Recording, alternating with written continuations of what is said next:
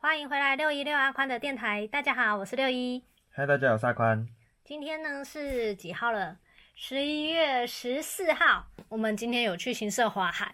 然后它这次的主题是《爱丽丝梦游仙境》，我自己觉得还蛮好看的，是我逛花海以来第一次那么享受在其中的。嗯，我们逛了九年呢，对啊，吃的部分就真的比较少一点点， 这次吃的比较累，有到雷这种阶段，有一点啊。我们现在就没有吃到一个特别好吃的东西，对啊，而且感觉重复率有点太高了。嗯都就是炸香菇，不然就是那什么红茶粉圆什么的。嗯，红茶冰、古早味什么的。好，那今天你想要讲什么内容呢？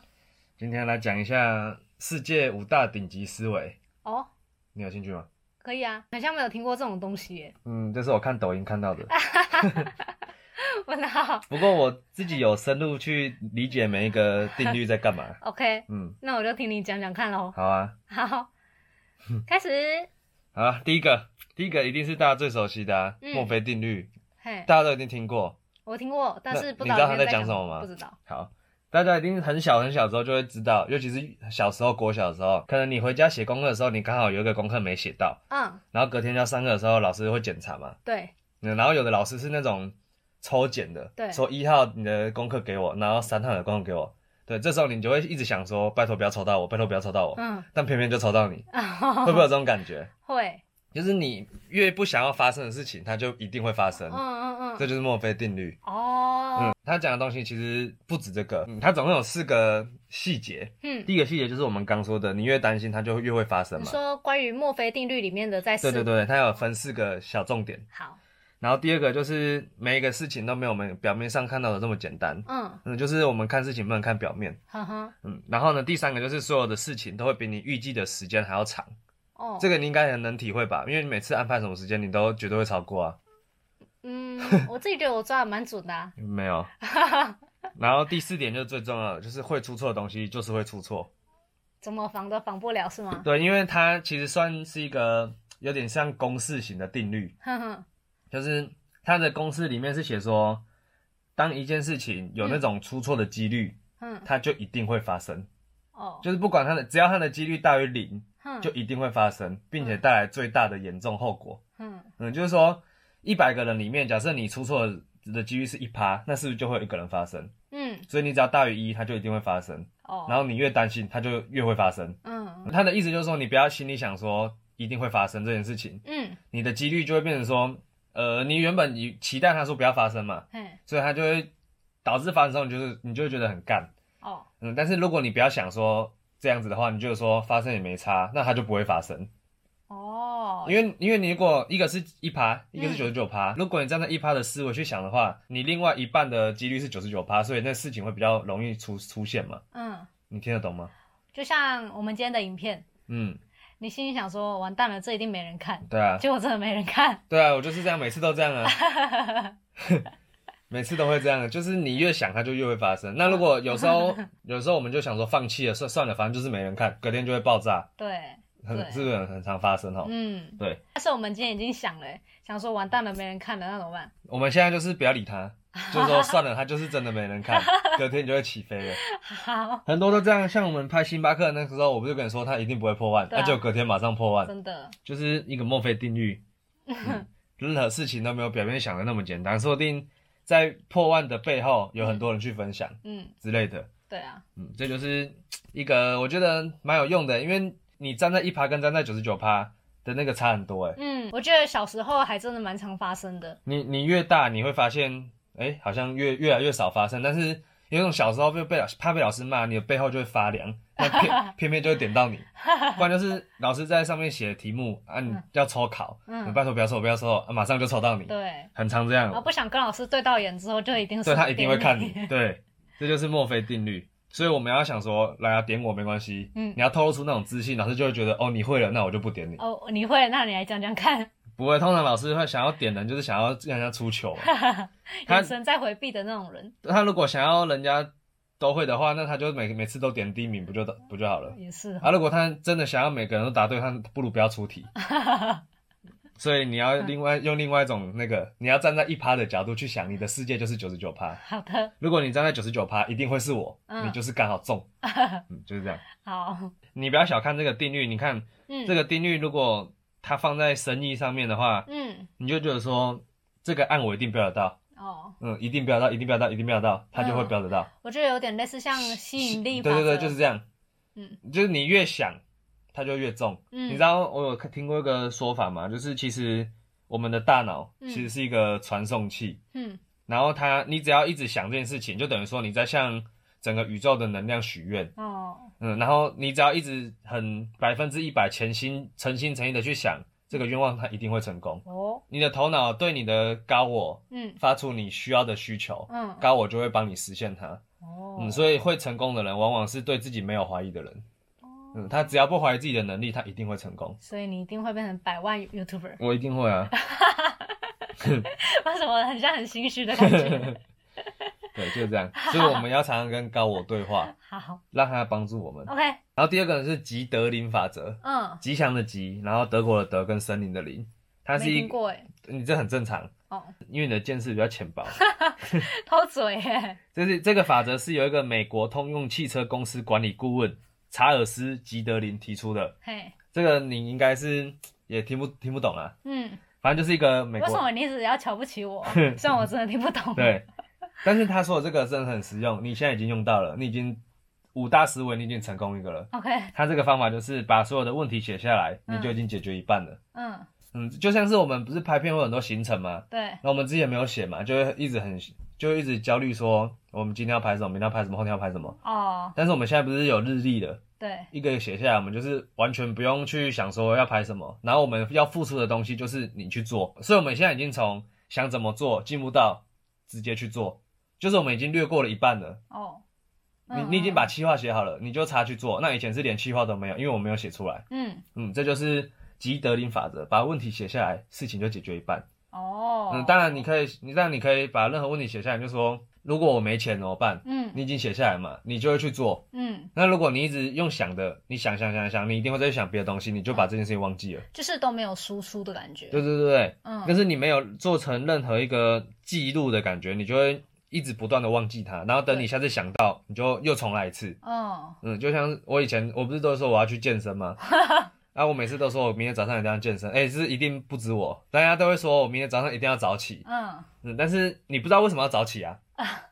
你每明天早上就想说啊，我干嘛那么早起？我再睡一下。嗯，但是如果你今天把它写下来了，我明天要早起，因为我要干嘛，嗯，你就有个目的了，所以你就会早起，哦，嗯你就成功一半了。嗯嗯，对这就是第二个顶级思维，他这个吉德林这是哪来的、啊？为什么要这个名字？ 他的名字就叫吉德林哦。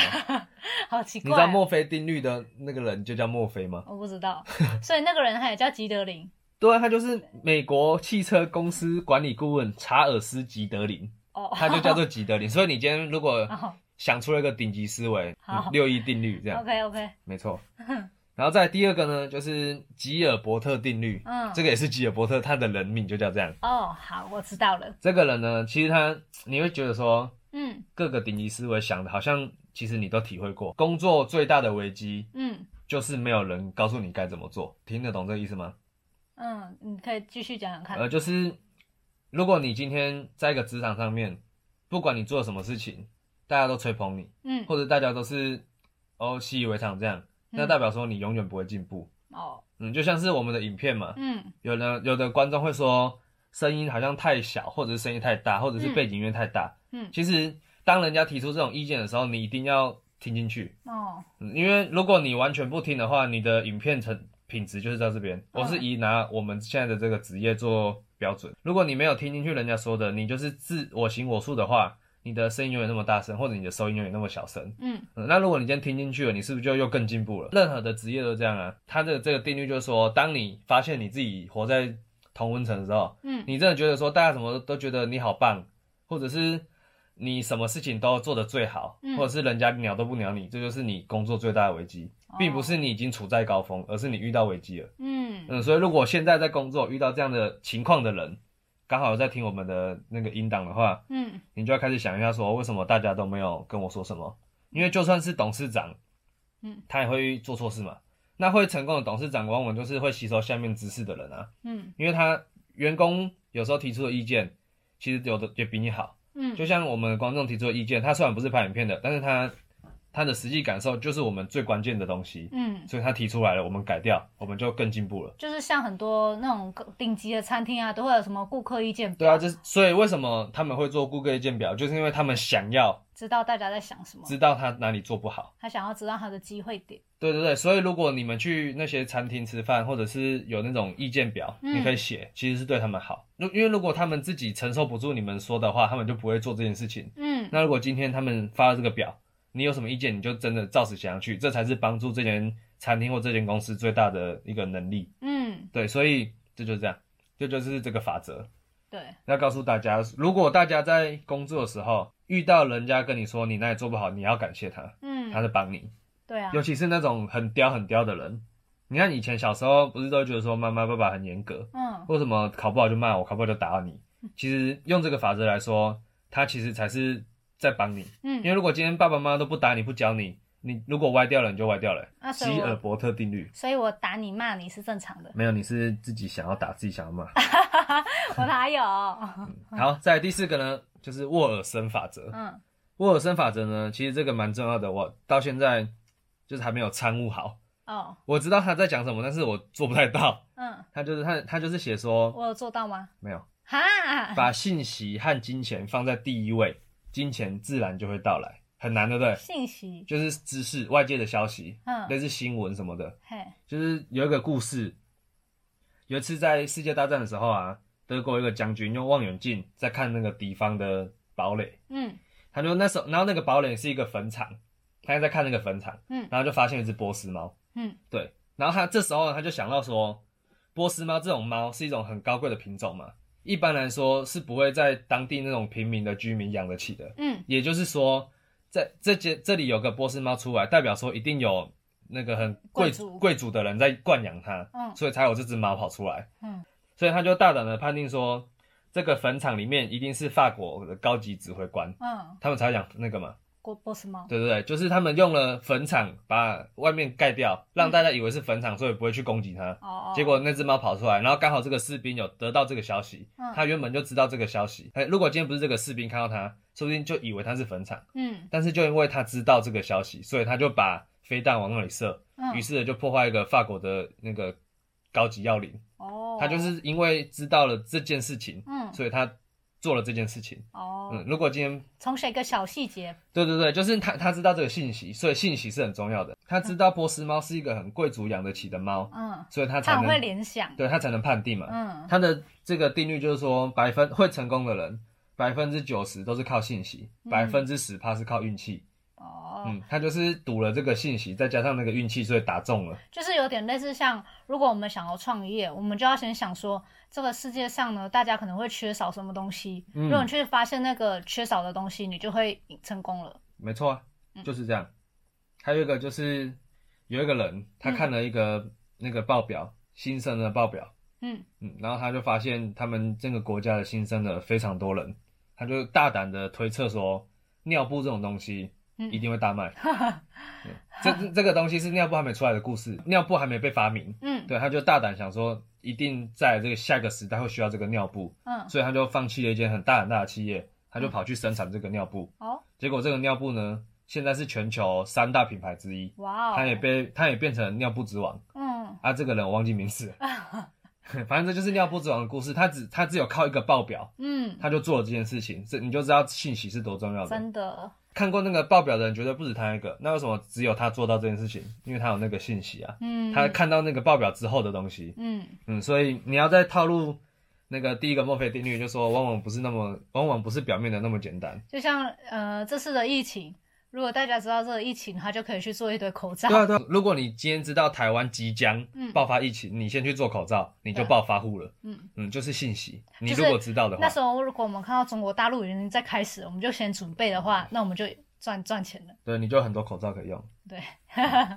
但是你还是得套用到那个啊、其实它其实它每个定律都是可以互相使用来使用去的。嗯。嗯，就像表面没有那么简单嘛，你看那个坟场没有那么简单，你看后面就是真的有药灵，嗯，所以墨菲定律跟这个定律我觉得是蛮息息相关的。最后一个了吗？对，第五个了。然后第五个呢，就是福克兰定律，嗯，它的意思就是，当你没有必要做决定的时候，你就不要做决定，有点像是敌不动我不动的概念。嗯假设你今天遇到了一个机会，你要创业啊，还是你在公司上面求职之之路上面有什么机会啊？他说，如果你真的犹豫不决的话，你就不要做决定，因为你表面上看到的机会，事实上它可能是机会，也可能是陷阱。嗯像是创业的人，不是会觉得说，哎呦，今天这个投资案好像很好，他就去投资。如果他今天没有充足的知识之下，他去投资了这个东西，这就代表说他是还不知道怎么做决定，他就做决定了，对不对？嗯他就去投资了。太冲动了。他太冲动了，所以他会如果是好的话，代表说他赚到嘛。那另外如果是不好的话，就是一个陷阱，对他来说是一个陷阱。嗯嗯，所以你看到这个定律跟上一个要有相关的知识这件事情，不是又重复了吗？所以这五个东西呢，就变成说世界五大顶级思维，是因为他们可以互相的联系在一起。哦，你光看一个是觉得还好嘛，嗯就是墨菲定律看一个看表面是这种东西是还好，但是如果你往下听，一直听，一直听，你就会把它混杂加着用的话，嗯，你就会发现这五个好像真的息息相关。那你可以用你自己的 YouTuber 之路嗯来串、串这五个吗？可以啊，我现在就在串啊。对啊，你串串看啊，嗯，从头这样串到尾。你说用墨菲定律哦，对啊，墨菲好， 我要现让你现学现卖。墨菲定律就是当我不要看点击率的话，点击率自然就会提升啊。嗯所以我就是不要看点击 率啊。 ，OK，那加油 哦。 再来那、啊，第二个是什么？ 这样对你来说会不会太难了？不会啊。好，再来是第二个。第二个就是吉德力法则嘛，把问题写下来就解决一半，这个嗯我们做到啦、嗯，我们把行程都写下来了。对，然后第三个就是工作最大的危机就是没人跟你讲，不过我觉得我们观众都很一直跟我说啊，嗯嗯嗯，他们都跟人说你你的收音太吵，或者是哪里有更好吃的东西，对，对不对？大家都不会说哦，你介绍的好棒哦，你好棒，你好专家，你介绍得最好吃。嗯，嗯，大家反而会跟我们说，还有哪里更好吃？对，或者是你吃的这间其实还好，我吃过更好吃的。嗯，嗯，这就是对我们来说的一个很大的帮助，因为我们下次就会去吃嘛，就可以再多拍一集。但是我先题外话一下，我不太喜欢人家说呃这个这么难吃，为什么你会喜欢吃？嗯，我我不不太喜欢这种。但是如果他说你这个好吃，但是我有更好吃的，就对还好吧？对啊，对啊啊，对啊。我说，但是他们用那种否定的感觉，否定的话，嗯我会觉得对那个店 家， 嗯，很对可对对怜对，而且我们不会演啊，就真的好吃还不好吃而已嗯啊。你不可以说你你觉得不好吃就真的不好吃吧？对吧？因为这种东西吃的本来就是，我觉得好吃，你也也会有人觉得不好吃啊。嗯对啊我们只是以把自己最真实的感受讲出来。嗯，那你虽虽然他也是把最真实的感受讲出来，不过这这个会伤到别人。就是对，就如果是要婉转一点。那因为我们的影片其实很多店家都在看，对，所以他们一定也会看留言。所以嗯也不想要，就是如果是对啊你自己开店，然后看到人家这样批评你吧对，啊，如果你今天开一个蛋糕店，然后我去排，然后人家说蛋糕好难吃 哦，你你不知道你不知道怎么办，我也不知道怎么办对了。啊，嗯就是，然后我们也不会做决定啊，因为嗯不知道怎么办的话，就不要做决 定了。 好，下一个嘞，再来就是把信息和金钱放在第一位，金钱自然就会到来。嗯我觉得信息的话，感觉就是话题吧，热门话题就是嗯我们的信息，我觉得就可以牵扯到我们上次那个爱买开幕，嗯，捷运或者是最近有那个捷运嘛，嗯，这也是我们的信息之一。对，但是金钱我就不太懂了，金钱放在第一位，金钱自然就会到来是什么意思？就是可能就是我们那时候先去排爱买，因为它是才刚开幕而已，嗯然后就会有人来看，嗯，有人来看之后呢，我们就会有钱，我就就会有不人是、欸潮，啊，我就不是、欸，我我这样理解是，你你要把握信息，也要把握你手上的钱，嗯然后用钱去滚钱，钱就会自己来。嗯，我我这样读出的道理是这样啦，问题是我不知道怎么滚哎、就是你要先砸钱下去啊，呃，但我现在没有砸，是不是就错了？也不太对啊。我们现在有砸、啊，我们买了很多相机欸、我对们啊最近买了很多设备，嗯，所以信息的话我觉得还行，但金钱不太懂，好慢慢参悟。 ，OK，然后佛看的定律就是没必要做决定的时候就不要去做决定啊，就是我们在拍吃的，嗯你我们没有办法决定说它好吃或不好吃，我们就不要说它好吃或不好吃，嗯，我们就说自己喜不喜欢就好了。好不好吃不是一样吗？不是啊，喜不喜欢跟好不你好如吃果说好吃的话，人家会觉得说是好吃，嗯他去吃发现不好吃。嗯那如果你说你喜欢，他就会觉得说，哦，是你喜欢，不见得是我喜欢，嗯对吧？因为你说好吃是一个肯定句啊，嗯或者是你觉得好吃，他就会说我又觉得不好吃，嗯，对。但是如果你说你觉得喜欢的话，他就会觉得我认觉得你这这个举例不太好，不然呢？可以举叶配好了。没有办法，就是做决定就不要做决定。 嗯就是如果我们看到一个呃邀请，嗯然后邀请我们说要去帮他拍摄的话，嗯那我们自己查评价觉得还好，好嗯像不太想，哦，那我们就不要做决定，就不要理就不要他去接，哦，好像是这样哦，对啊，因为我们也不知道怎么拍嘛，对 啊， 哦，这样就没有把金钱放在第一位了那个也要呃牵扯到信息啊，哦，嗯，哦这所个以信息是不好的，那就干嘛帮他摆在那里？说的也是，我是比哦你还比较会那个。你第四点比较会了，好啦，那以上就是这次的你说五大嗯五大顶级思维，啊哦，我觉得还不错哎，这这个主题可以吗？我觉得这这个有点不太像神秘学，这不是神秘学，这不是我自己想的，这是我上网查的欸，嗯然后我自己去参悟的。所以如果我参悟到里面，可能只是表皮，或者是如果有更深的那种领悟者，嗯你觉得他有更深的道理，你就可以跟我说。其实我很喜欢这种成功要诀的哦，，你喜欢哦？我很多哎、我不是很喜欢看这种励志的东西吗？哦但你都觉得我看那个干嘛？哦，我蛮啊看多那的又欸。没用啊！好吧，不是你都一直这样呛我吗？嗯你看了又不许不做，啊，对啊，你又不做，我刚刚这样子帮你领悟下来，我有做到一些吧。你就是你把问题写下 来了，你已经解决一半了。嗯好啦，那希望大家会喜欢这种系列。对啊，就是不是我自己想的这了，叫什么东西啊？顶级思维啊，不是啊，我说这种系列叫什么？呃，它也不能叫神秘学啊，就是你就直接打五大顶级思维就好了，懒得想哎、懒得想，直接看人家也没关系。